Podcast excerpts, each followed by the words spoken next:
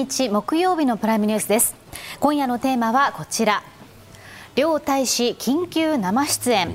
パレスチナ・イスラエル紛争の行方。反町さんポイントお願いします。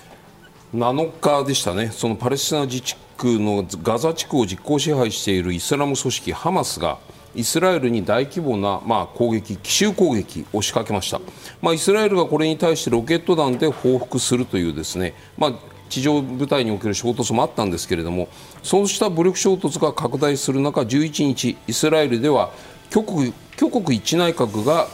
できました、まあ、この後準備は進んでいる中でガザ地区への本格的な地上侵攻地上攻撃に向けた準備が整っている。いつでもあるのではないかというのが今の現状になっています、まあ、この衝突なぜ起きたのか。なぜハマスは今イスラエルに対して攻撃を仕掛けたのか。そしてこの問題の出口着地点はどこにあるのか。今夜はパレスチナとイスラエル双方の駐日大使をお迎えして、まあ、衝突後お二人テレビに生出演というのは初めてだと思うんですけれども皆さんの質問も交えながらでお二人の大使が去られた後はまた日本の佐藤さん参議院議員もお迎えしてですねこの問題今日は徹底的に2時間深く掘っていきたいと思っています、はい、改めて今夜のゲストをご紹介します。中日パレスチナ常駐総代表部大使のワリードシアムさんです。よろしくお願いいたします。放送大学名誉教授の高橋和夫さんです。よろしくお願いいたします。どうぞ。お世話になります。ここまでの経緯改めてまとめましたのでこちらで見ていきますまず7日未明イスラム組織ハマスが奇襲攻撃を行いました。イスラエルにロケット弾攻撃と同時多発的な戦闘員侵入が行われ外国人を含む民間人を拉致しました。翌8日イスラエルネタニヤフ首相は我々は戦闘状態にあると発言。ガザ地区を中心に空爆を行いました。そして9日イスラエルが予備予備役兵士30万人を招集し地上攻撃を示唆するとハマスの報道官は警告なしにガザの住民を攻撃した場合人質を処刑すると警告。10日イスラエルは予備役招集を36万人に拡大しました。そして今回の武力衝突によってパレスチナ、イスラエル双方に大きな犠牲が出ています。これまで双方の死者は合わせて2300人以上。パレスチナで死者1100人以上。ガザ地区ですね。そしてイスラエルは死者1200人以上。人質は外国人を含む100人以上と報道されています、そして今回攻撃を行ったイスラム組織ハマスとは一体どういうものなのか。引き続き改めて見ていくんですけれども設立は1987年です。活動拠点はガザ地区。そして最高指導者はイスマイル・ハニヤ氏。また目的なんですがイスラエル打倒。パレスチナにおけるイスラム国家の樹立。こういった内容です。シアムさんパレスチナ暫定自治政府とハマスというのは今どういった関係にあるんでしょうか？お招きありがとうございます、uh, まあ、少しはっきりさせたいんですけども、パレスチナ当局の立場としては、ハマスとは全く異なった意見です。私たちはハマスを代表していません。私はパレスチナ人々の人々を代表しています。そしてハマスの行動も全く支持していません。ハマスについての質問であれば、パレスチナよりもイスラエルに聞くべきだと思います。私たちはハマスの代表ではありません。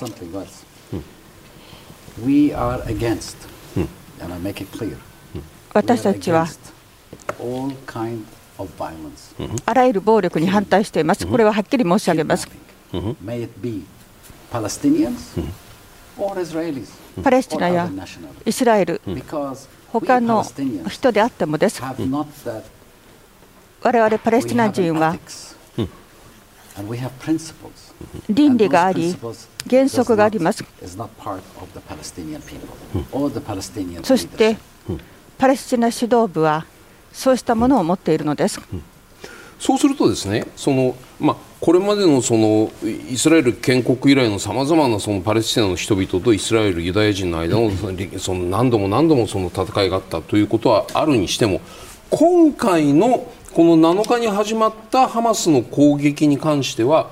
パレスチナ自治政府はハマスの攻撃を批判する声明正式にこの攻撃は間違っている。ハマスのイスラエルへの攻撃は間違っているという立場を表明しているんですか？Well, let me say, make myself clear again.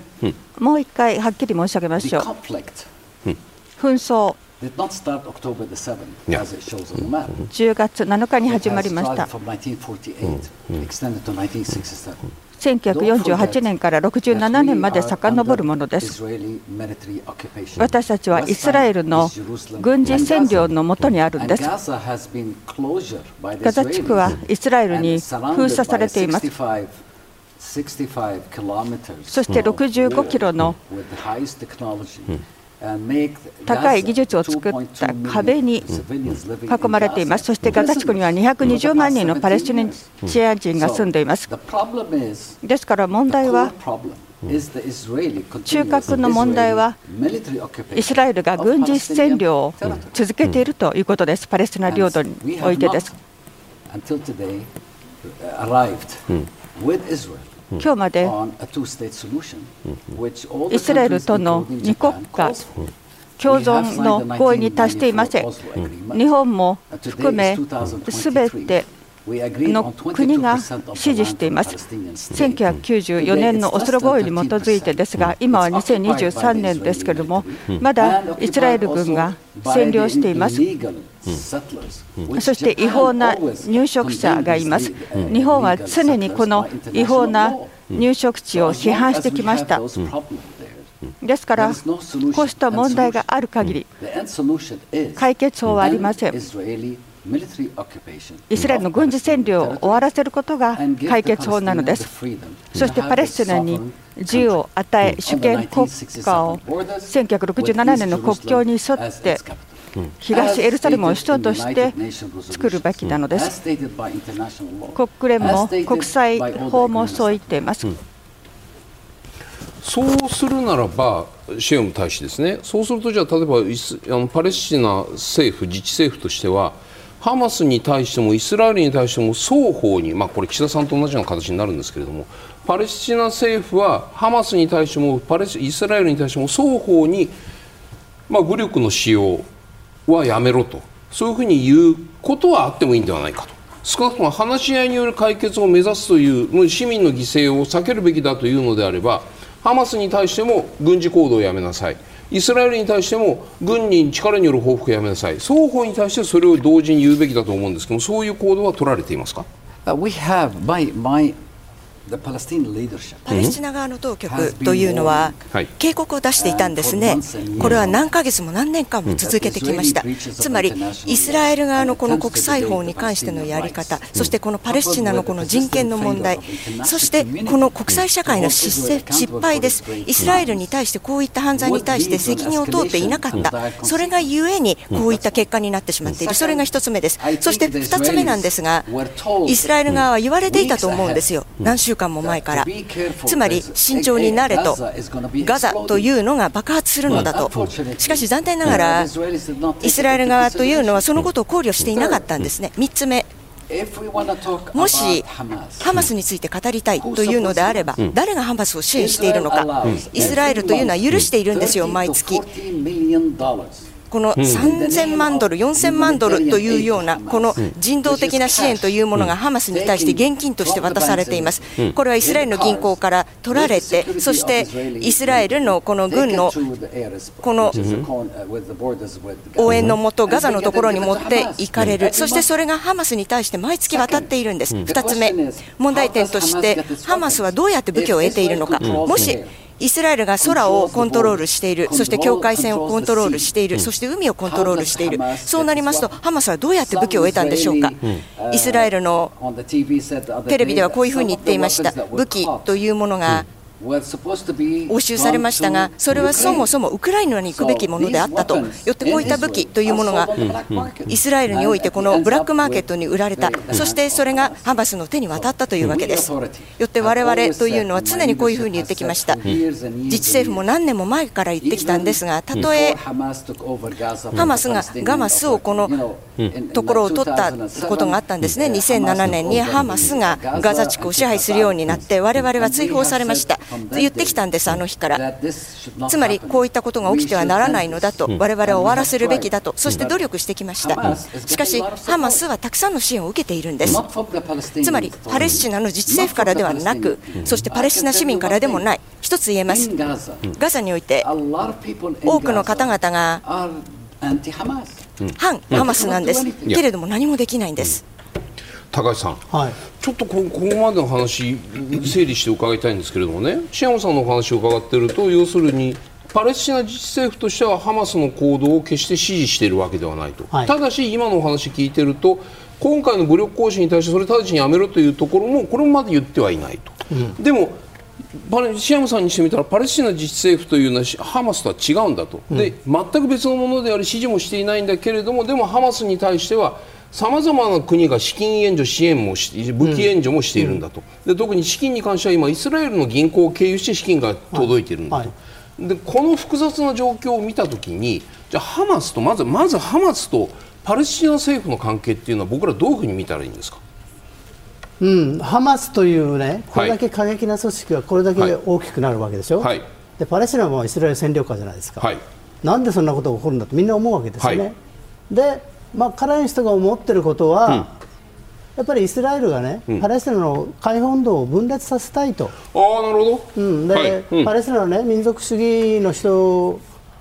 以外にね、うん、こう非常にイスラム過激な人の勢力ができたら、うん、パレスチナの、ね、解放運動が2つに分かれるじゃないですか。だからイスラエルのタカ派の人にしてみたら、うん、悪くないっていう感じがあって、だから、まあ、あのいろんな解釈があるんですけどね、はい、だからイスラエルがハマスを、ね、本当に支援したという人から、いやそれはそこまでやってないけど、ハマスが大きくなるのは見てみないふりをしてたと、そそしてハマスが大きくなってガザを支配するでしょ、でアメリカはイスラエルにねお前交渉しろよというのに、ネタニヤフ首相はいや、交渉しろったって誰と交渉するんだよと、うん、ね、ハマスとパレスチナの政府と2つあって、うん、パレスチナ人が決められないのになんで交渉するんだ、できないでしょ、うん、と言って、ずっと交渉を引き延ばすことができるわけじゃないですか。だから、まああのーイスラエルの過激派というかね、うん、もうもう和平なんかしたくないという人もいて、うん、その人たちとやっぱりなんかハマスは合わせ鏡のように、ね、なるほど。だハマス悪くないじゃないですか、ハマスがいたら俺たち交渉できないんだから、向こうはしないって言ってんだから、ハマスも悪くないというのがね、まあ、それだけでハマスが大きくなったわけじゃないんですけど、あのそうした側面があんまり伝えられてないなという気がして、今日のまあ大使の話、あの批判するところもあると思うんですけどね、その点を多分おっしゃりたいのかなと思ったんですけどね。そうするとシアムさんねまあ、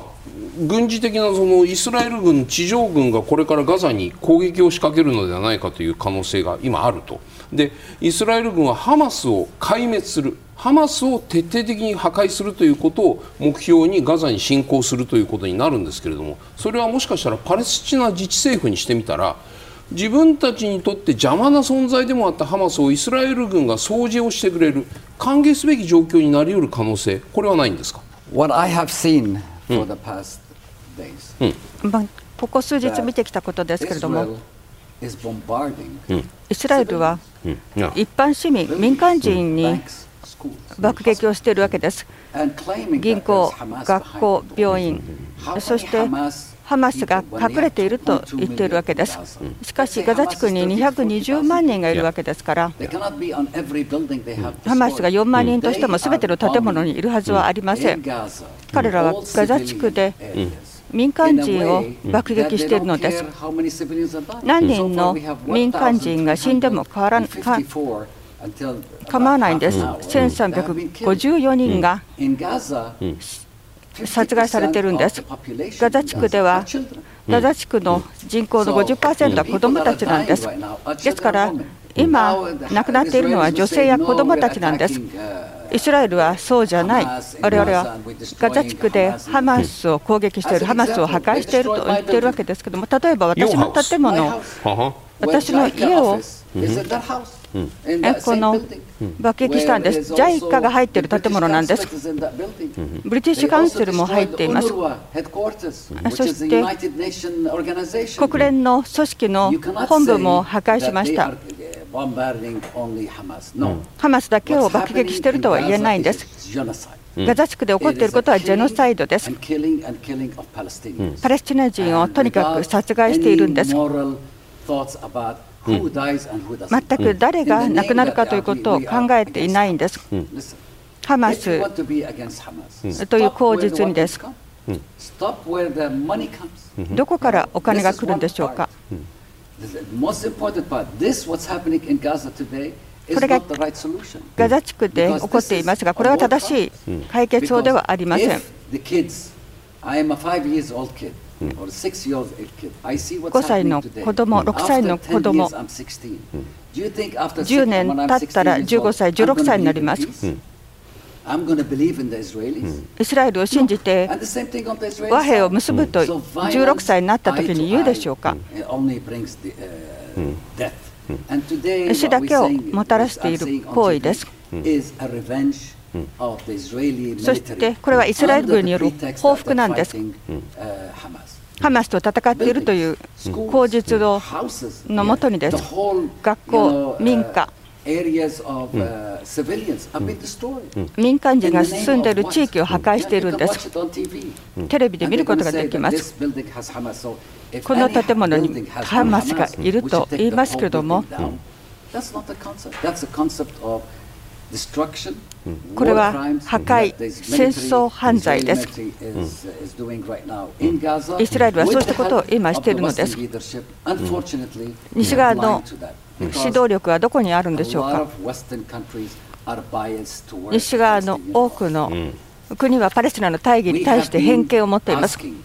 我々はずっと二国家の解決を求めていました。国連も日本もヨーロッパ連合も支持しています。しかし、誰も一線の国連の決議があっても、一つにさえイスラエルは従っていません。そしてイスラエルは国連が偏見を持っていると言います。国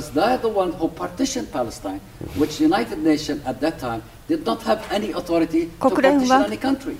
この国を分断する権利はな権威はなかったんです。22%の土地をやると言いましたけども、与えられませんでした。今、右派政権がイスラエルとパレスチナを人質に取っているんです。右派のイデオロギーによってです。教授がおっしゃったように、この双方の過激派が今、政権の中にいるんです。お互いを破壊するのが戦略なんです。しかし、破壊は平和をもたらしません。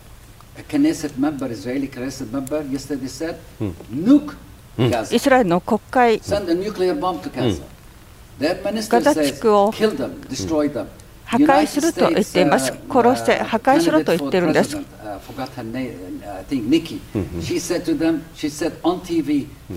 ヘイリー国連前国連大使はガザ地区を破壊しろと言っています。破壊しろ、破壊しろと言っていたと、そして国防省、イスラエルの国防省が言っていました、我々は殺しているのだと、動物を殺しているのだと、人間の動物だと。そして我々が今や人間の動物と化してしまっている、それがイスラエルの過激政府なんですよ。じゃあどうやって反応すればいいんでしょうか？すべての行動には反応があります。よって我々は常に言ってきました。そして議長も政府も言ってきました。つまり平和裏な解決法をと。つまり我々は信じていないんですよ、暴力行為を。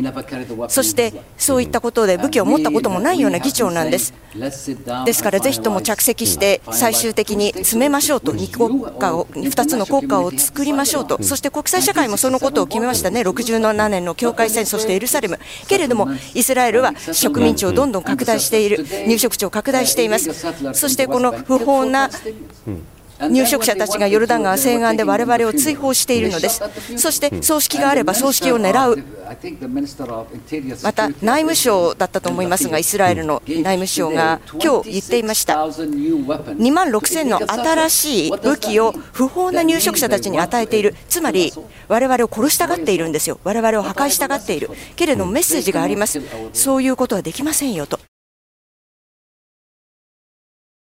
シアム大使、今回ハマスは兵士のみならず外国人を含む民間人の拉致も行っています、うん、そしてこの後、まああのイスラエルが地上侵攻を行ってきた場合にはその人質の処刑も辞さないということを声明で発表しているわけなんですけれどもこの人質が処刑殺されてしまうかもしれないというこの状況についてはどうご覧になってますか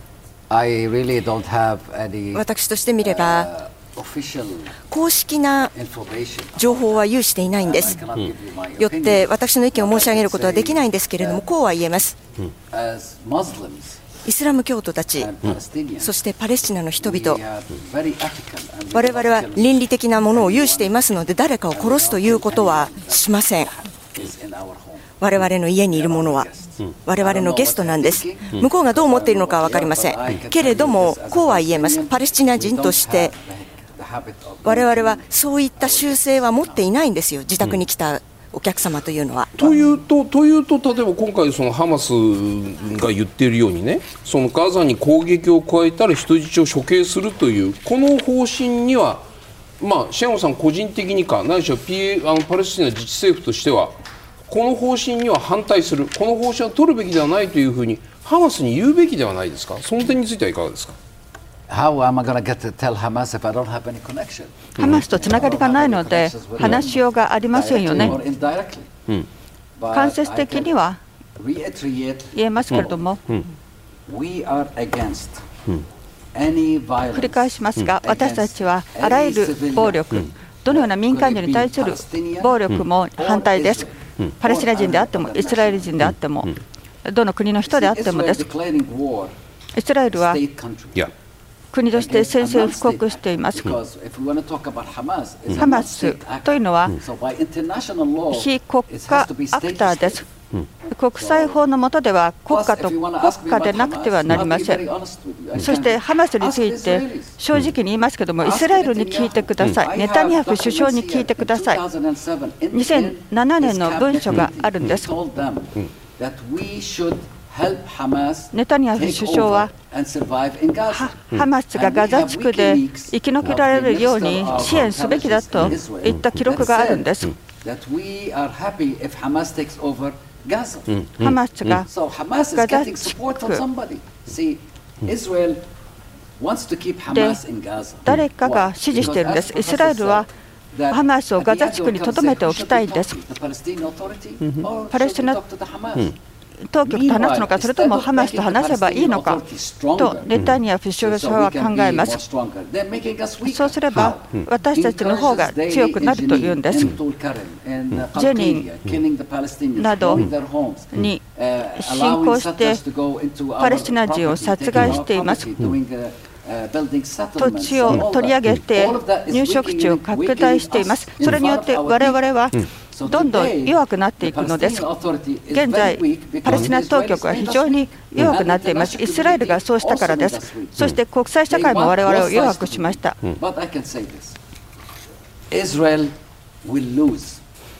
イスラエルはガザ地区に地上侵攻すれば敗れるでしょう。なぜか。最終的に大変な民間人の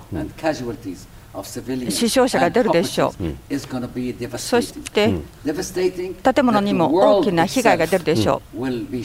そして世界はショックを受けるでしょう。第2に水や食料を提供しないと言いました。The president of the EU Commission, Mrs. Leyer, she said, 国際社会の偏見をします。民間のインフラに的を絞って攻撃をする女性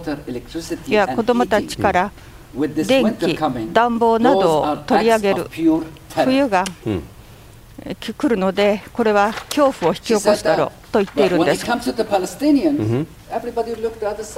パレスチナについてはみんな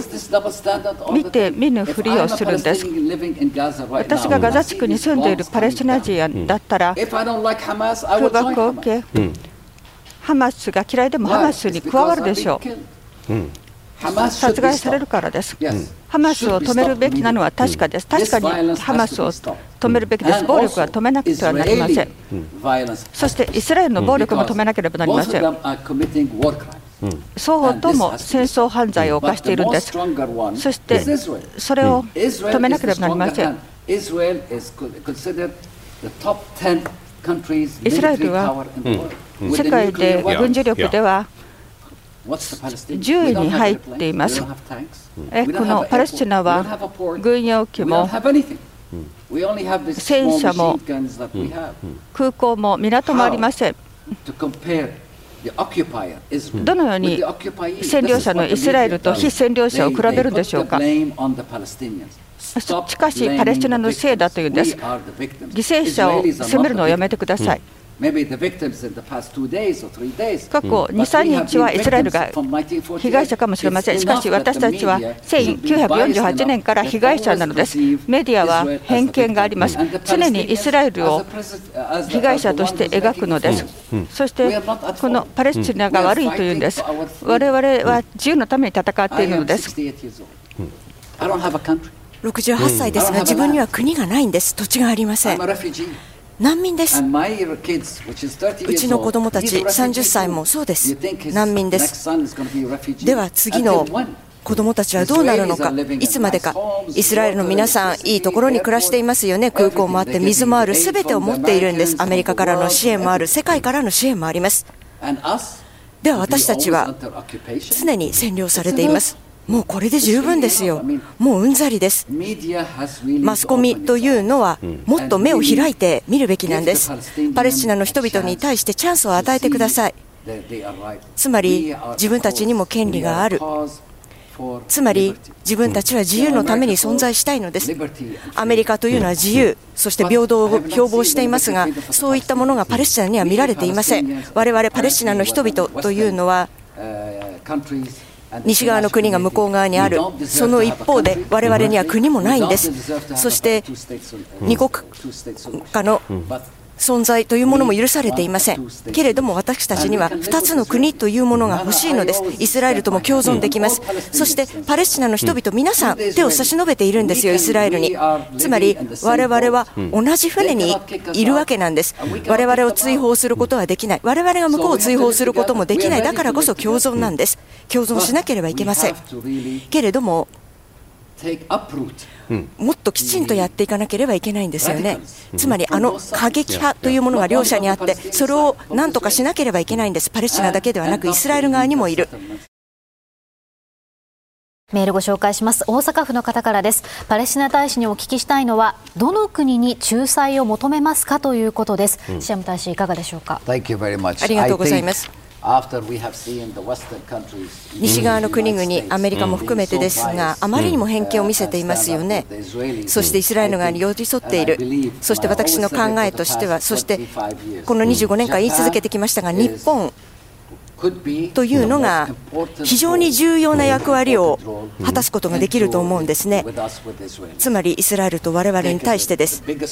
非常に大きな役割を果たせるのは日本。なぜなのかと言いますと、日本は中立なんです。パレスチナに対しても、そしてイスラエルに対しても中立です。また日本はパレスチナの人々を53年から助けてきてくれました。支援もそうです。そして感謝をしています。例えば学校の建設ですとか病院とかインフラもそうです。人道的な支援もそうです。今日日本政府に申し上げました。引き続き人道的な支援をしてくださいと申し上げました。ですので日本は最も重要な役割を果たしていけると思います。中立かもしれないけれども政治的な力影響力ありますか日本に？Yes, it does. はい、そう思います。もちろんです。日本は世界の主要国ですよ。日本は力がないということはないんです。経済的にも力があって、世界中で尊敬されています。G7 の議長国です。日本は動けると思います。そして日本を信頼できます。それを信じています。はい、本日シアム大使のご出演ここまでとなります。どうもありがとうございました。Thank you very much. Thank you very much for this opportunity. それではここからのゲストをご紹介します。中日イスラエル大使のギラッド・コーヘンさんです。よろしくお願いいたします。よろしくお願いします。放送大学名誉教授の高橋和夫さんにも引き続きお話を伺います。よろしくお願いいたします。コーヘンさん、11日、イスラエルのガランド国防相は、ハマスを築上から消し去ると発信するなど、うん、まあ、地上攻撃を行うことを強く示唆しているわけですが、うん、総動員に近い大規模な攻撃、これ、いつ頃する予定なのか、またその目的、何をすれば達成されたということになるのか、ここのあたりはどうご覧になりますか？土曜日、我々が祈りを捧げていました。休暇でもあり祝日でもあったのです。イスラエルにとっては祝日でしたが攻撃されました。ハマスによってです。イスラムの武装勢力です。実行してきたんです。攻撃をです。イスラエルに対しての攻撃そしてまだ寝ている人たちを襲いました。あるいはパーティーで踊っている人たちもです。あるいは働いている人たちもいました。そして殺害された暗殺されたんです。赤ちゃんが殺された女性がレイプされた燃やされた銃撃がなされたパーティーを狙い撃ちした殺害したんです全くそれは無差別でした。大量殺人ですよね。個別訪問をしてそして女性たちをレイプしたり殺したそしてそれを焼き討ちにしたということなんです。こういったことです。前代未聞です。IS よりひどいです。そして誘拐をしたんですよね。家族や子供たちをガザに連行しました残念なことですが、イスラエルは今回勝つ、そしてこのようなテロリズムは終わらせるのだ、自由の世界だと向こうは言っています。けれども、テロリズムがあってはいけないのです、このようなテロ行動です、憎悪に満ちたものです、こんなことは前代未聞です、経験したことがありません。このレベルですよね、あまりにもひどいです、こういったことが繰り返されてはいけない、我々は今回の件に関しては、我々のためではなく、自由社会のためにです。アメリカ、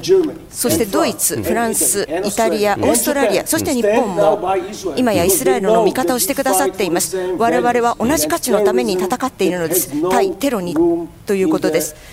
つまり、このような世界にはそんなことの余地を許してはいけません。このために我々は戦っているのです。皆のために戦っています。今のお話を伺っていると、テロを終わらせるための戦争であるということがガザに武力侵攻して220万人の中にまあ数万人いるであろうハマスを探し出してその人ハマスのメンバーを全員まあなんて言ったらいいんですか殺害するのか隔離するのか逮捕するのか知りませんけどとにかく220万人の市民がいるガザに武力侵攻してその中にいるハマスを全部探し出してハマスを壊滅させる。それそこまでやるというふうに聞こえます。いかがですか？The objective, objective yeah. of the war. There is a declaration of war by Hamas upon Israel. ハマスがイスラエルに宣戦布告しました。イスラエルはそれに応えなければなりませんでした。我々はこの凶悪なテロ組織の軍事能力を奪います。そして誘拐された家族を取り戻します。赤ちゃん、1歳、2歳、3歳、女性、母親、ホロコーストのサバイバーもいます。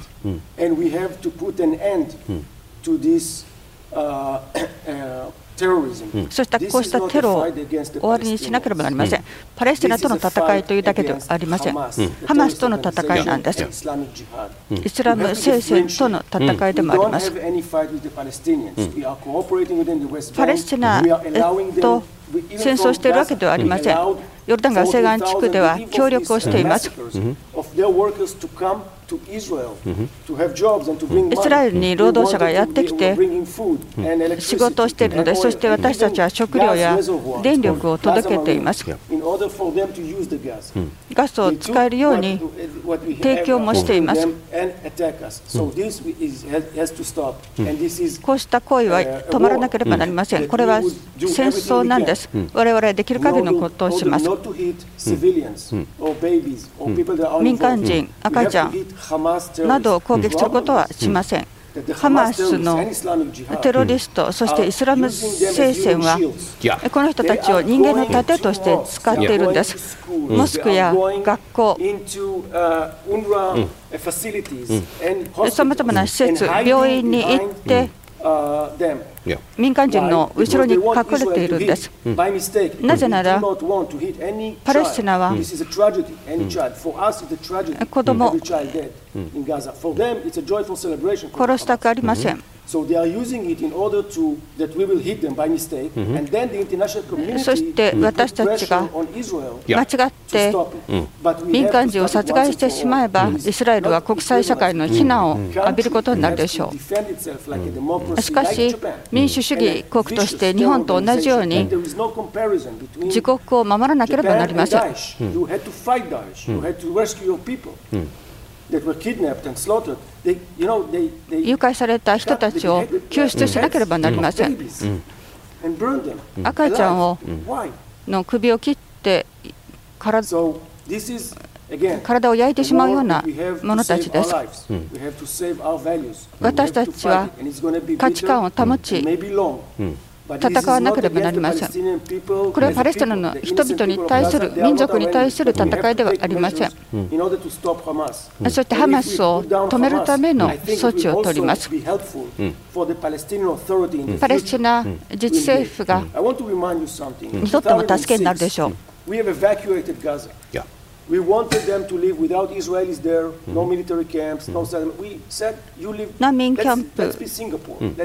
など、香港やシンガポールのように、ま、共存しましょう、空港や公安など、一緒に住みましょう。となったわけです。しかし、その後クーデターが起こって、ハマスが占領しました。そしてガザ地区はこのテロ組織に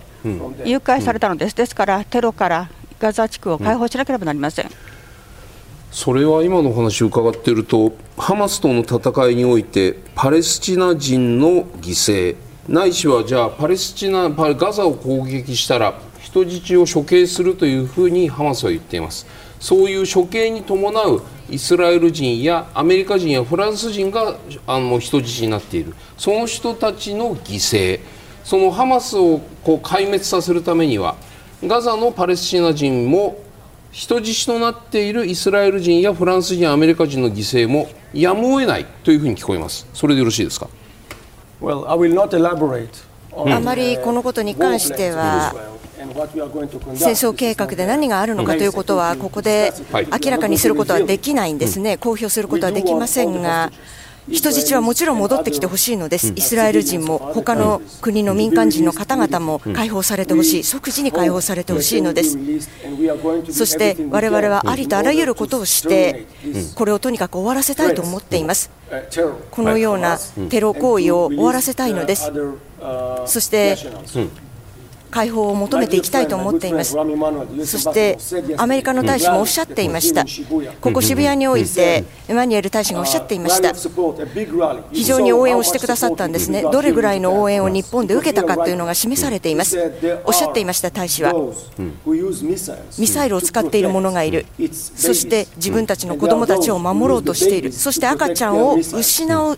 てしまうような人たちもいる。ミサイルのためにです。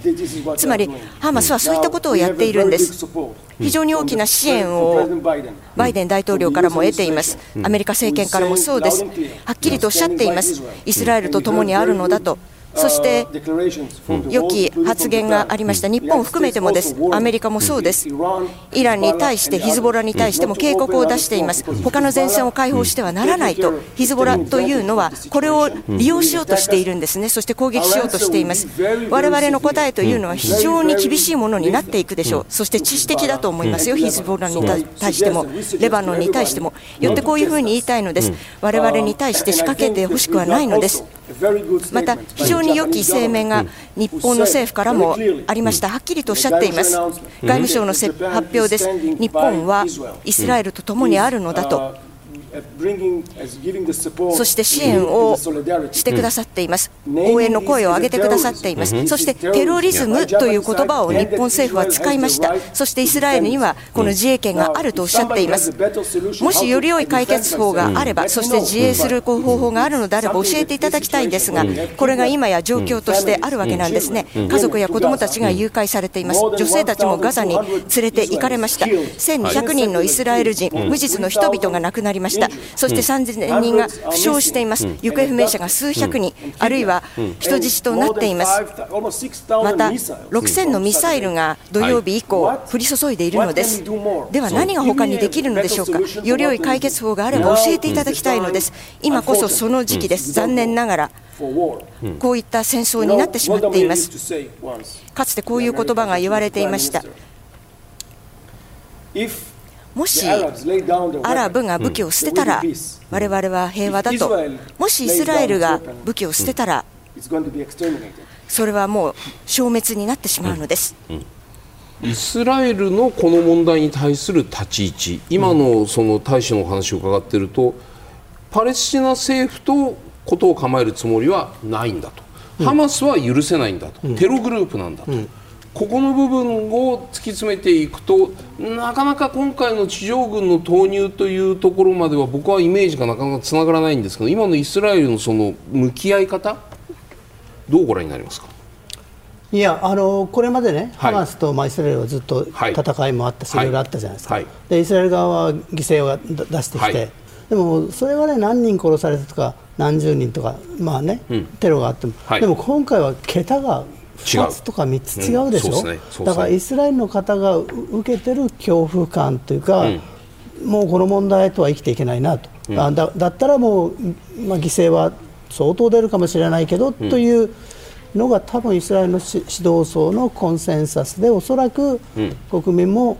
それはしょうがないんじゃないかという雰囲気なんですかね。犠牲はやむを得ないという意味でおっしゃってますか？そうです、ね、それはイスラエル側もパレスチナ人に死者が何人出ようとも両方の意味ですよね、多分ね。はい、でただ私はね、はい、あのまあ、イスラエルが本気になってね、はい、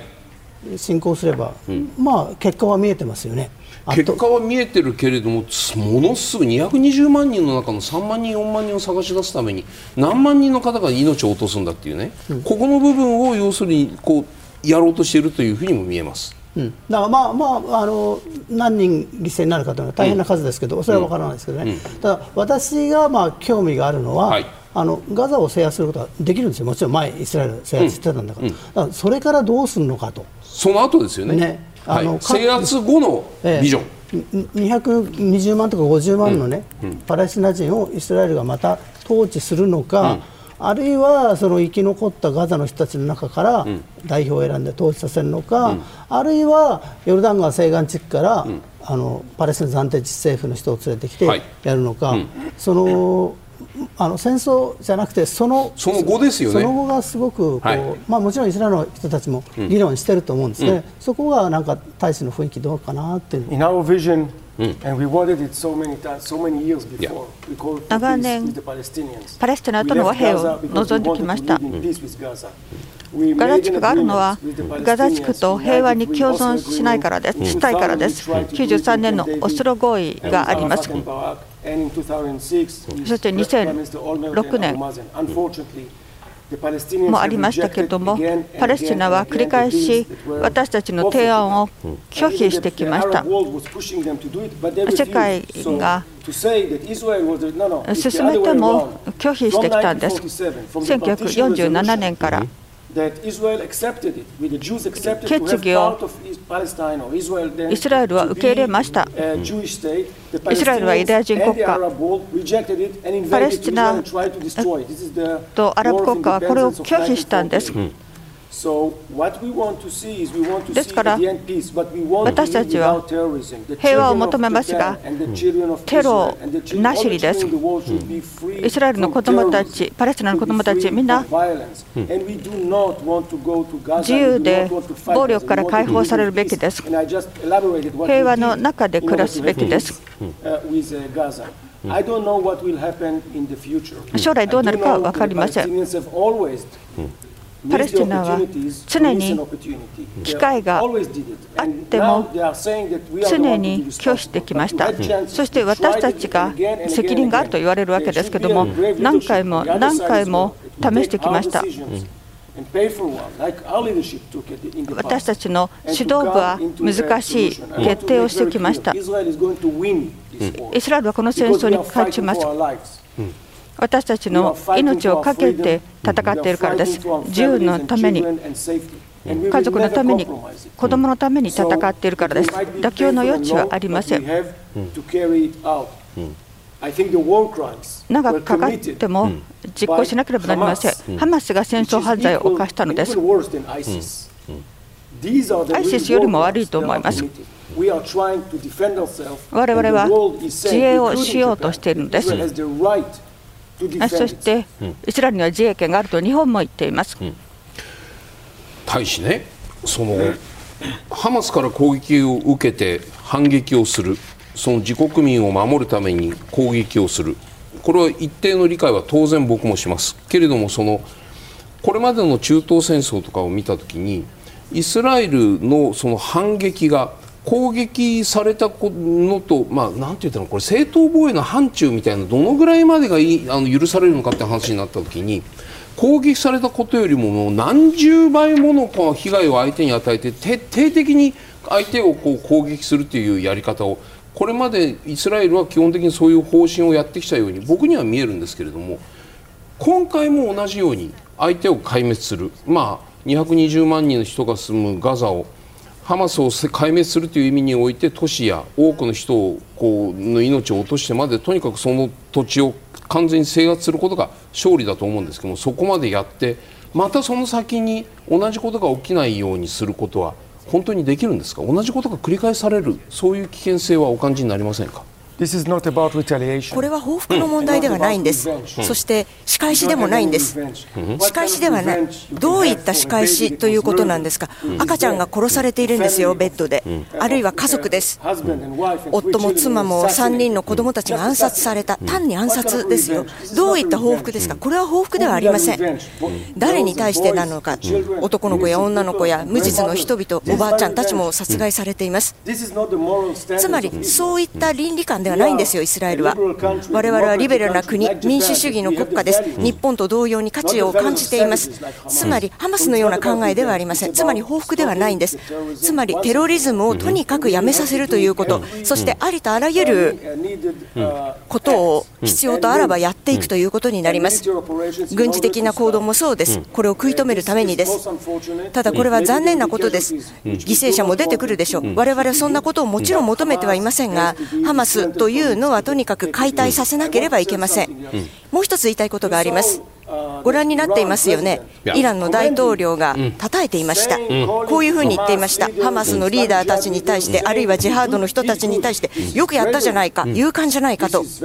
非常によくやってくれたと、イスラエルにやってくれたよね、あの殺し方は良かった、あるいはレイプをしたとか、家を焼き討ちにしたとか、誘拐をしたとか、どういうことを言うんでしょうか、そんなリーダーというのは。イランというのは国連の一員ですよね、どういった支援なんですか、ハマスを支援しているんです、イスラム系のジハードを応援しているヒズボラに対しての支援もそうです、自分たちの代理になってくれているような組織です、つまりこういった明らかな点を言わなければいけないんです、国際社会は。アメリカもそうです、他の国々もそうです、やめてくれと、とにかくイスラエルに対して、北部とかいろいろな前線のところで仕掛けてはいけないのだと、他のところからも応援が来るでしょう、非常に脆弱な状態ではあると思いますし、センシティブな時期だと思うんですよね。将来、我々は未来をと思っていますが、イスラエルが求めていることというのは平和なんです。イスラエルが求めていることというのは平和裏に暮らす、パレスチナと一緒に、ハマスとではない、イスラム系のジハードとでもない、ただ残念ながら戦争になってしまっています。ただ、パレスチナの人々とは一緒に平和に暮らしていっていきたいと思っています。ただ、テロリズムというようなものを材料に使ってほしくはないのです。しかし今回、残念ながら平和のことは語れないんですよね。サウジとの平和も必要ですし、そういった感じでアブラハム合意というものが拡大してほしいと思っていますが、今回は戦争の話になってしまっています。もしかしたらその後に平和について語ることはできるでしょう。ハマスなしのパレスチナとは共存できるという理解でよろしいですか？要するにパレスチナ自治政府とだけだったらばイスラエルはきちっと共存できますか？私たちは毎日パレスチナの15万人の労働者がヨルダン川から西岸地区からやってきてイスラエルで働いているんです。そしてガザ地区の援助でさえ私たちは支持しているんです。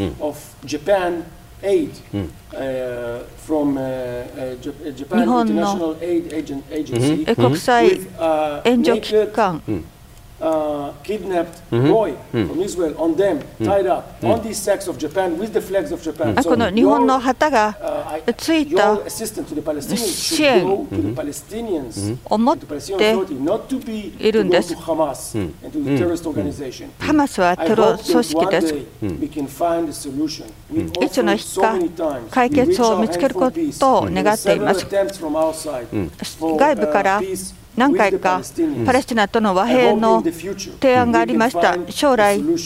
解決を見つけることができることを願っています。ガザにとっても、西岸地区にとってもです。パレスチナとイスラエルの2つの国家、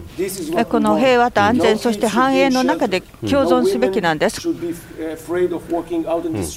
女性はこの路上を歩いて殺害されるのではないかと心配するべきではありません。ラマラやテルアビブ、ガザ地区で人生を人々は楽しむべきなんです。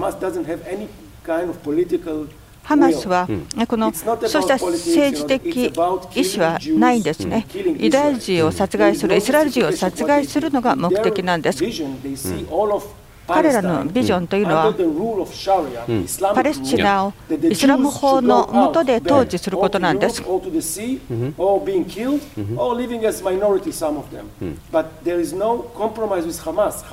ハマスは妥協はありません。ハマスはユダヤ人の生存権を認めていないんです。パレスチナ自治政府暗殺を試みました。このハマスを支持していないです。パレスチナ自治政府にとっては、そうした状況の方がいいと思います。ガザ地区の責任を取るかどうかは分かりません。高橋さん、はいコーヘン大使は要するに、まあ、ハマス抜きのパレスチナとだったら、まあ、そのあの共存の可能性あるかもしれないようなニュアンスを醸し出している。でも一方、先ほどお迎えしたシアムさんはやはりイスラエルは我々の土地を非常にこう奪っているしというこのハマスがいなくなれば落ち着くのか。ハマスがいなハマスがもし今回力によって排除された後もハマスに代わる別のそのイスラエルに対するパレスチナ人の不満の受け皿がどこかにまた出てくるのではないかと。そのあたりどういうふうにご覧になりますか、うん、その可能性はありますよね。だからまあ基本的に、まあ、あの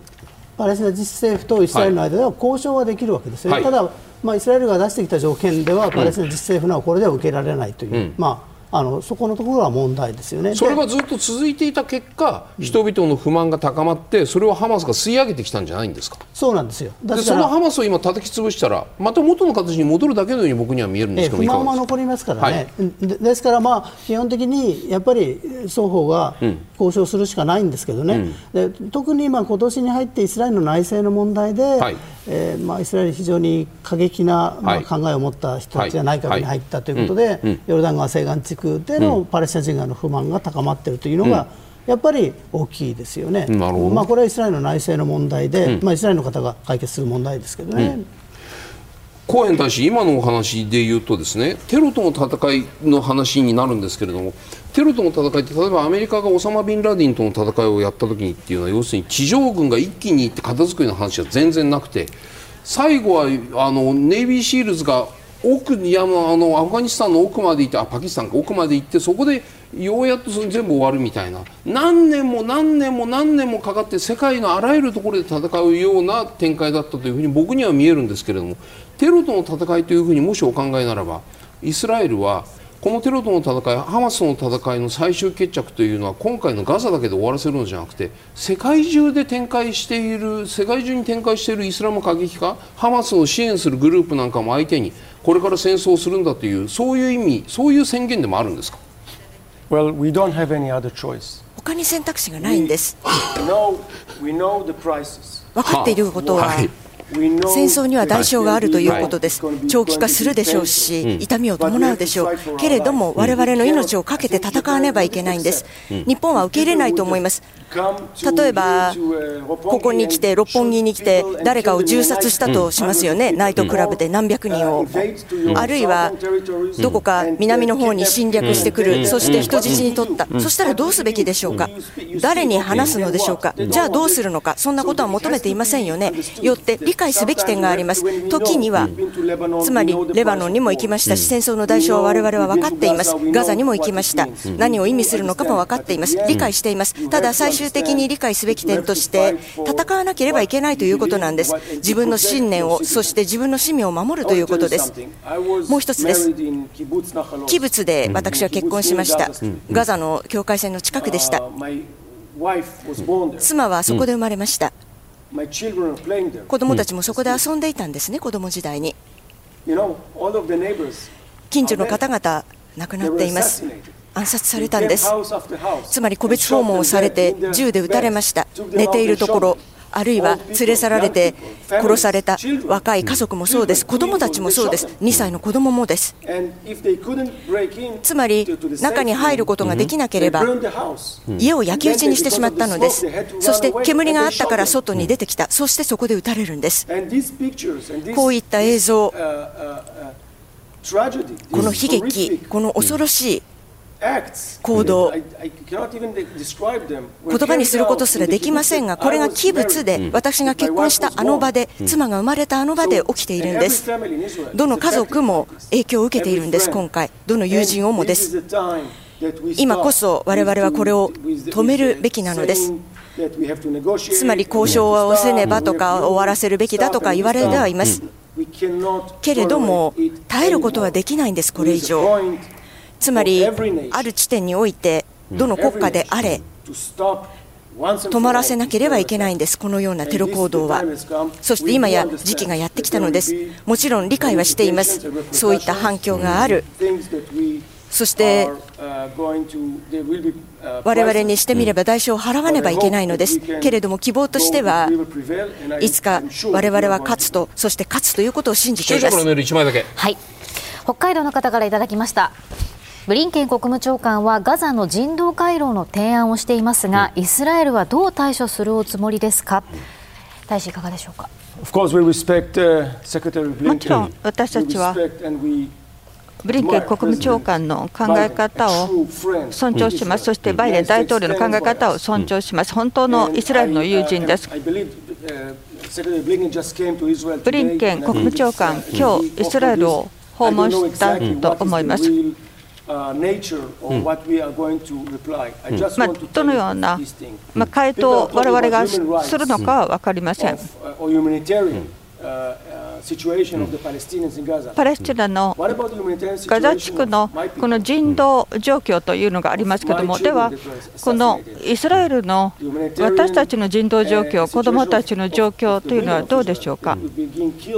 イスラエルの人たち、若い少女がレイプされて殺害されているんです。おばあさんが殺害されているんです。人権があるのはパレスチナ人だけですか、これは報復ではありません。これははっきりとけりをつけるということなんです。ガザ地区が敵ではなく、ハマスが我々の敵なんです。そして彼らに対応します。はい、応援大使のご出演、今日本日ここまでとなります。どうもありがとうございました。ありがとうございます。それではここからのゲストをご紹介します。国連 PKO 活動で現地の情勢にも詳しい元外務副大臣の佐藤正久さんです。よろしくお願いいたします。よろしくお願いします。お世話になります。放送大学名誉教授の高橋和夫さんにも引き続きお話を伺います。お願いいたします。まず佐藤さんパレスチナとイスラエルそれぞれの主張を聞いていただいていたわけなんですけれども今どういった感想をお持ちですか、はい、簡単じゃないですね。特にやっぱりイスラエルに対してやっぱりパレスチナの大使、はい、それぞれやっぱり国を背負ってますから、はい、非常に言葉もそれぞれ重いし、うん、まあ、迫力があったと思います、うん、特にあのパレスチナ大使の方は、はい、あのえー、パレスチナとハマスは違う、うん、そう。でそれは当然なんですよ、でしかも私はハマスを代表していないと。っていうのはのもっともなんですけども、ただ一方で、のハマスがやったテロ行為を強く非難しなかったと、そうなんですそこは非常に疑問が思った、うんうん、まあ、イスラエルを批判しても、うん、ハマスがテロ行為も批判しないと、まあ、なかなかその、えー、説得力がないなという感じがしました。でイスラエルの方はやはり自分たちを守るために、国の存続のために、はい、まあ、50年以上戦ってきた国ですから、そこは全然やっぱ違って、自衛権、自分の生存権というものに対しては、必要があれば戦うんだと、はい、の少々の犠牲があっても、これは国を守るためには戦うという強い意志が、あの大使からは聞けたというふうに思います、高橋さんにも伺いたいなと思って、あのお二方の主張を聞かれて、改めていかがですか？えーと、まず思ったのは、うん、あのせっかく日本に大使が2人もいるのにどうして他の番組はちゃんと招いて両方の意見聞かないんだろうなというのがすごく不思議で。それは答えようがないです、まあ、本当にそう思うんですよ。はいはい、あのでどちらもお国を背負ってますから、はい、だからそれまでの質問すごく良かったと思うんですよね。あのやっぱりハマスがテロをやって、アッバース議長ね、あのパレスチナ暫定自治政府が何というかというと、うんあんまりやっぱり強くねななんで言わ言わないんですか？いやそれは、ね、自分の政治的な敵でしょ？ハマスがいるから自分たちがやれない部分っていうのがでも批判はできない。うん、でもやっぱり、うん、あのパレ抑圧されているパレスチナ人の気持ちからすればどっかにハマスよくやったって気持ちもあるんですよね、だからだからその、ね、あのテロはよくないけど、うん、これだけ自分たちいじめられてきて、はいなんかやっとね自分たちもなんかイスラエルに舌は不活だってね、うん、もう久しぶりに阪神タイガースが優勝したような感じを持ってる人が 多いわけですよ。はい、でそれをね、うん、ダメだとはやっぱり言えない、うん、でそこをねこう聞いたけどやっぱりあの喋ってはくれるけどちゃんと答えないという、うん、2人とも外交官ですね、やっぱりね。でも高橋さんね、結局でもそのパレスチナ自治政府はハマスをその徹底的に批判しないということはその姿勢が結局はパレスチナ人のパレスチナ自治政府に対する不満であってねそれをまあ多少暴力的に力でイスラエルと対抗しようとするハマスに対する人気が集まる。原因はそこに今日僕そこを見たような気もするんですよ。いかがですか？いやそうなんですけどね、はい、だからまああのアッバースさんがね、うん、まあパレスチナ自治政府の方がちゃんとパレスチナ国家をね作るために着々と交渉の成果を上げてたらハマスなんか消えてなくなったと思うんですけど、うんはい。はい成果が出てないんですよね、ですから、ハマスはやっぱりパレスチナ人の不満のバロメーターなんですよね、ねであのだからそのバロメーターを壊しちゃったってね、はい、体重計壊したって体重増えてるんですよ。ね、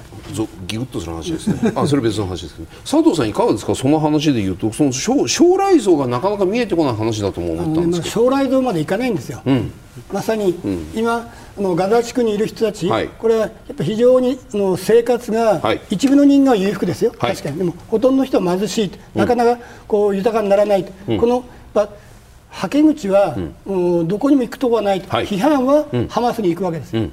いう部分があると、ハマスもなんとかしたいという部分もあるんでしょうけども、なかなか八方塞がりという部分がある、でただ、このパレスチナのあのもう代表部、日本には大使館には、ガザ出身の方もいっぱいいるわけですよ。なるほど。大使もガザガザそうですね、なので、うん、そういうことを考えると、やっぱりのハマスを今こういう形で徹底的に批判すると、やっぱり自分たちのああのガザ地区にいるあのハマスではないパレスチナの方々にもやっぱり影響が出ますから。多分いろんなことがあるんでしょう。あのなかなかそこは大の外交官なので、うん、なかなかね、この将来というよりも、目先の今どういう形で自分が立ち回ったらいいかっていう部分がやっぱり一番もう大事な部分だと思います。でこただ今やっぱり一番私急ぐのは、あのえー、ガザ地区と、あのエジプトを結ぶ、はい、あの国境の人道回廊、はいはい、これをね早く、あの開くと、本来であればあの岸田総理がエジプトの,、の大統領あるいは外務大臣に話すという部分、今アメリカもね、やってるようですけども、G7 の議長国として、場合には G7 の首脳会談を、あの電話会談を開いてもいいわけですから。でそこでやっぱり、その人道回廊を開かないと、仮にあのイスラエル大使が言われたように、うん、やっぱりこれはやむを得ない選択として地上作戦を行うとなると、やっぱり避難民をどっかに逃がさないといけないわけです。まあそうですね唯一可能性があるのはそこのエジプトのファファの、はい、あそこの検問所、はい、そこからエジプトの方になると、うん、そこにアンルバっていうパレスチナ、えー、難民を支援する国際機関も東京にもありますから、うん、アンルバとやっぱ組んで、うん、日本ができるのはそう人道支援という部分が中心なので、そういう部分でね今、汗をかくということが、将来的に二国家解決がそこ言ってもそれは先の話だって。今まさにこの危機をどうやってこれを抑えるかという部分、いろんなやり方あると思いますよ、あのカタールを使う、イランを使う。と、はいはい、でも日本が今一番できるのは、人道回廊を、えー、設置して、でそれを場合によってはその、えー、財政的も、難民支援をやるという分の体制を作る、そこはでも、そこのエジプト側のガザのエジプトエジプト側のそのゲートって、イスラエルがもうこの間、空爆で破壊しませんでした？空爆してもまだそこ通れますから、なるほど。実際に今、の国連職員なんかは、はいはいはい、パレスチナ人以外は、はい、1日に2000人はそこまで通れるんですなるほど。パレスチナ人はだめですよ。なるほど。だから今エジプトが実質止めてるんですよ、ほう。エジプトはハマス嫌いですから。なるほど。なので入ってこられると困るから閉じてる、まあ、といろいろ歴史的にもあるんですけど。もムスリ同胞ながらもしているのがあるので、ただこのエジプトとガザ地区のその、えー、国境の人道回廊、うん、これをやっぱ開いて、どっかにね、うん、避難民をあの収容する施設、うん、それに対する支援というのは日本もできるわけですから、まだそういう体制を早めに作らないと、これはねあの、自分の国を守るために、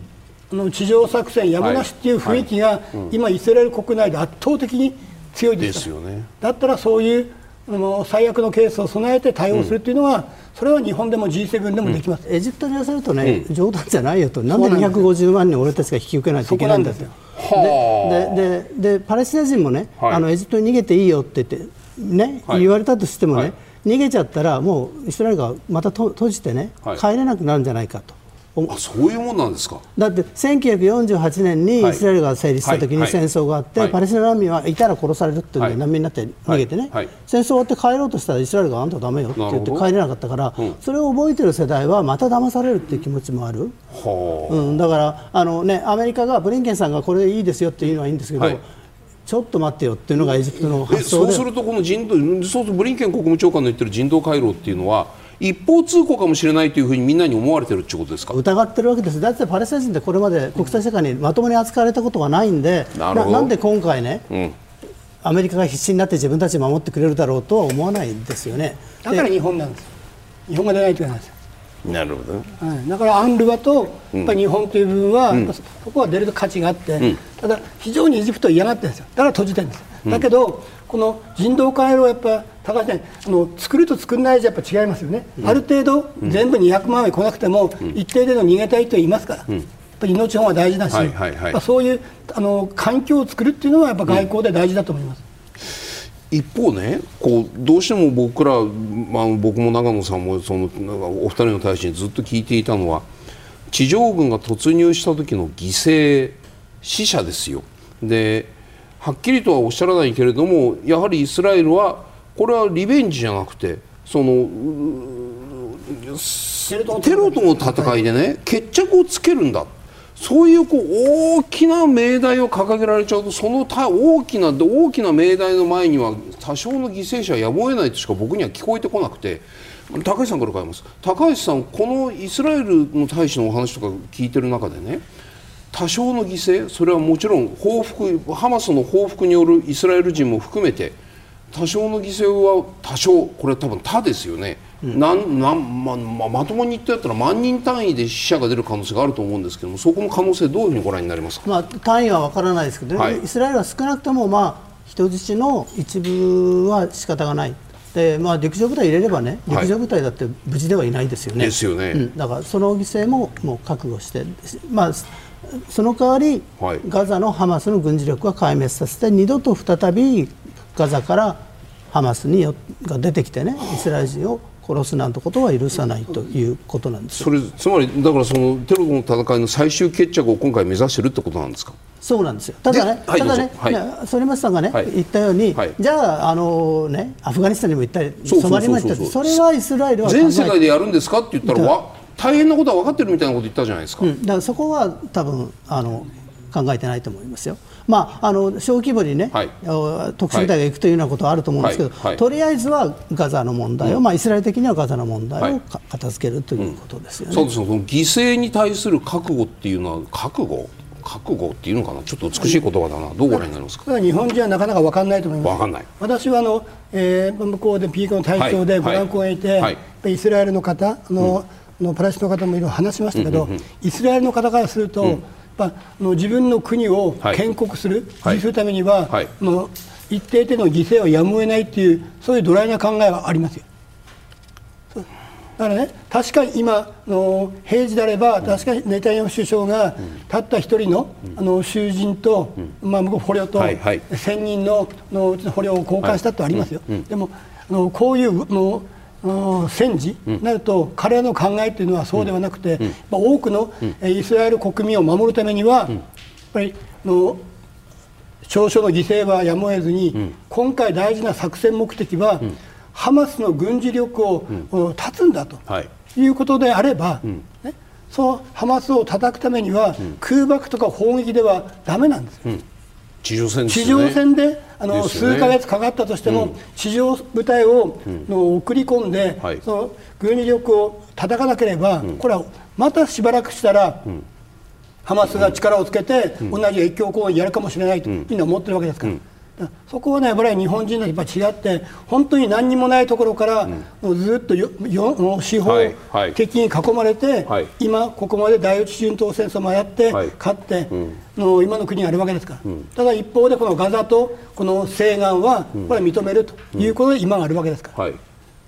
でそれを今このガザを認めていたにもかかわらず、ガザでの自治はいいよと言ってもかかわらず、それを越境して、あのようなテロ行為を行った。と、これについてはもう二度とこういうことを起こしてはいけないというのがイスラエルの考えで、だから今回は二度とこういうことを起こさないためには、ハマスの軍事力を叩かないといけないと。いう多分思考です。ね。はい。そのなんか病巣ができたからそれを切除しなくちゃいけないという理屈は理屈では分かるんですけれども、うん仮に例えば今回イスラエルの地上軍、まあ、30万だか40万だか50万だか知りますけど、うん、そのガザに入っていって、うん、一件一件調べていってハマスのメンバーを全部あぶり出して拘束したり殺害したりする形で今あるハマスのメンバーを、まあ、根絶やしにできたとしましょう、うん、それでハマスは壊滅してハマス的なるものは消えますか？まあ、ガザでは活動できなくなりますよね。でもそれ結局例えば自分の親戚が殺されたりしたらじゃあ俺はハマスはなくなったけどイスラエルに対する武力闘争をする支援グループができたらそこに身を投じるっていうそのなんて恨みの連鎖再生産みたいなものがずっと続いてきたのが中東なんじゃないですか？まあ、それはどこでも、はい、起こることですよね、はい、でも、まあまあ、議論はだから、はいハマスを潰したら、うん、ハマスより過激な、それこそ IS 的な人たちが出てくるんじゃないかという議論はあるんですよね、はい、でも、まあ、イスラエルの人たちが今思っているのは、とりあえずハマスの問題をか、まあ、彼ら的に解決するという、われわれ的に言えば、ガザの生活をもっと良くしてあげて、あのね、ハマスに支持が集まらないような社会を作ってあげる方が、ずっと生産的だと思うんですけど、そこはね、まあ、私がイスラエルを動かしたわけじゃないですからね、それ今の先ほど言われた今のイスラエルのまあ非常に右派というかタカ派の人たちが強いイスラエル今の政権においてはそういう高橋さん言ったようなお話というのは選択肢には上がってこない。どちらかというとその恨みの再生産のリスクが目の前にあると分かっていながらもとりあえず今は力でガザを全部占領してハマスを表面的には根絶やしにすることで自分たちの気持ちを落ち着かせるしかないというふうに見えてしまうんですよ。それは僕言い過ぎですか？いやそうですよ。あのとりあえずはハマスの問題を、軍事的脅威を除去して、うん、でまあ、難しいことはそれから考えようということですよ、だからどうやって統治するんですかって聞いて、答えてはくれなかった。そう答えて答えがなかったんですよ。私は多分高橋さんと全く同じ見方で、はい、イスラエルはもう当面はやっぱりハマスの軍事力をなくすということが作戦目的で、うん、そのためにやっぱり地上軍投入やむなしという状況で今、国内的にも相当あの、えー、いろんな映像を流しながら、はい、こんなに、あのハマスは悪いことをしたんだとい。うことを、今、国内では情報戦を今やってる状況ですか。ただ難しいのは、うん、そのじゃ地上侵攻して、うのある程度勝った場合、はい、その後のその後の話っていうのは、はい、実はそんな甘いもんではなくて、あの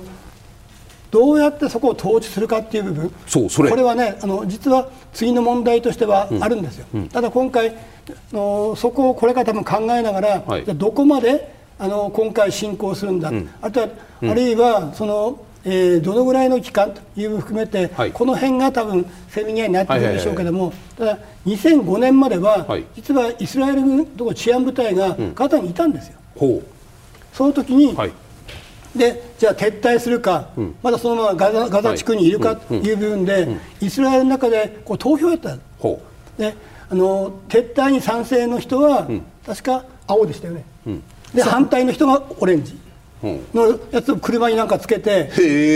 でずっと運動やって、ね、投票やって、はい、まあ、撤退になったわけですよ、はい、でも撤退した結果今今こういうことになったということがあるので、はいまたじゃあその向こうで駐留するにしてもじゃあどういう形でこの治安維持をするかっていう部分、これは次の問題だと思いますけども、とりあえずは今ハマスが持っているロケットとか、いろんなそう武器を含めて武装解除をやらないと、安全が保てないっていうところには焦点がいってると、ただその後は難しいですひとまずその目先ハマスの軍事力を例えば徹底的に叩いてっていうところまでイスラエルがやったとして、まあ、その現地の人たちの恨みっていうのはやはり恨みの再生産になってしまう亀裂は深まるんじゃないかなって人間として感情的に思うんですけれども、もしそこまでやった場合国際社会のイスラエルのこの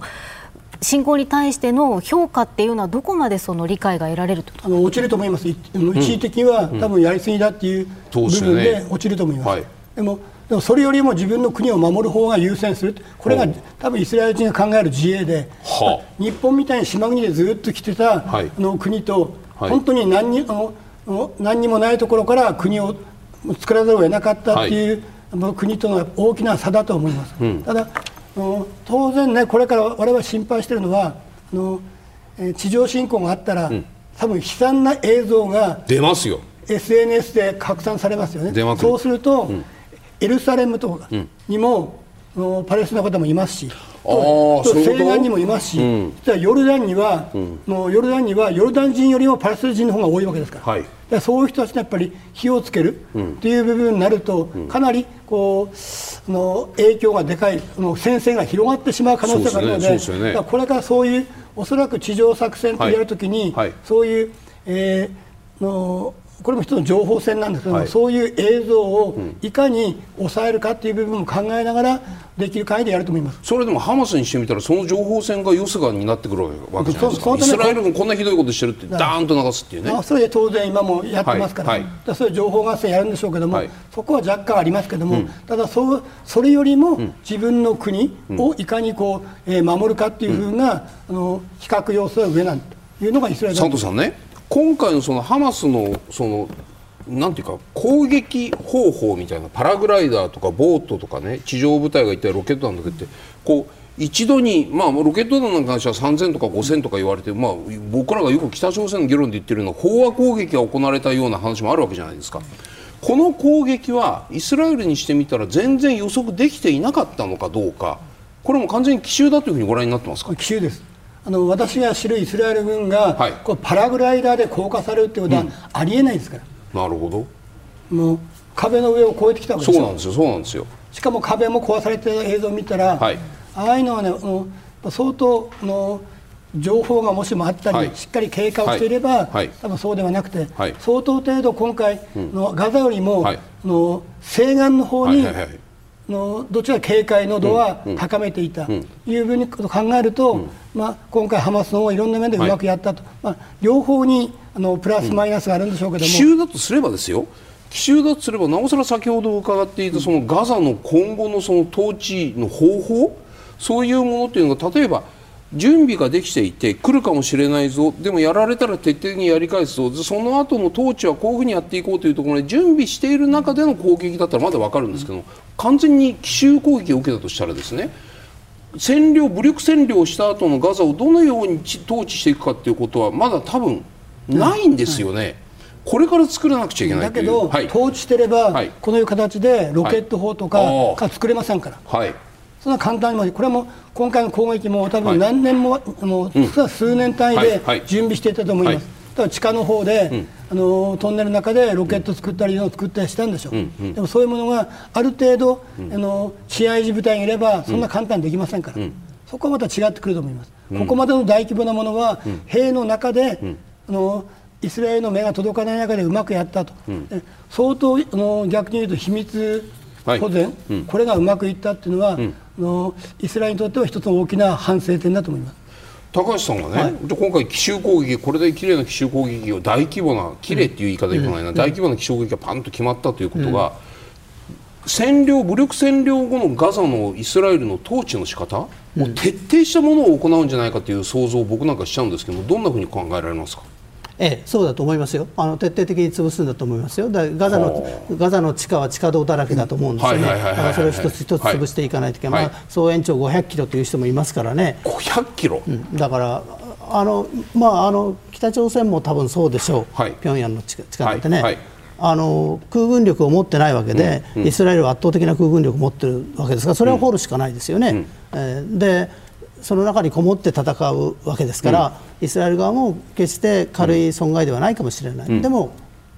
やろうという雰囲気ですよねトンネルを500キロも掘ってるとしたらですよ佐藤さん。そこを一つ一つ潰していく総統選っていうのは大変なことになります時間かかるんですよ。で2014年の時も、はい、実は地上戦やった時に、はい、トンネルで相当程度イスラエル兵やられてるんです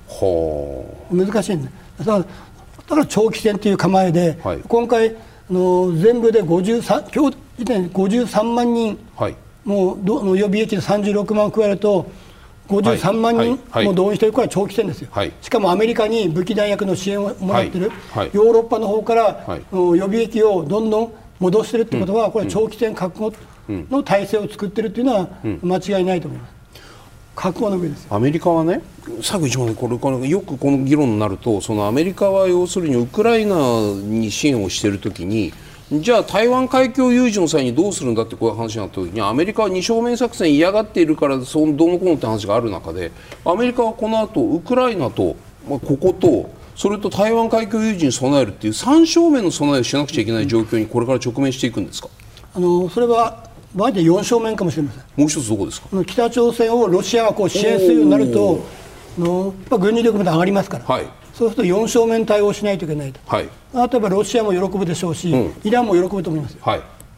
そういう状況にアメリカは対応できるだけに今、国力あるんですか、で国内的にこれから、はい、あの選挙のシーズンが始まります。始まります。で今、議会もああいう共和党の内も分裂、はい、共和党と民主党対立で内向きになりますから、でしかも、えー、あのいつものごとく主要な閣僚とかがどんどん抜けてきますから。うん。選挙に向けて、そうなるとなかなかね、外交をやると非常に難しいので、まあ、軍が一定程度いますけども、今の軍も、もう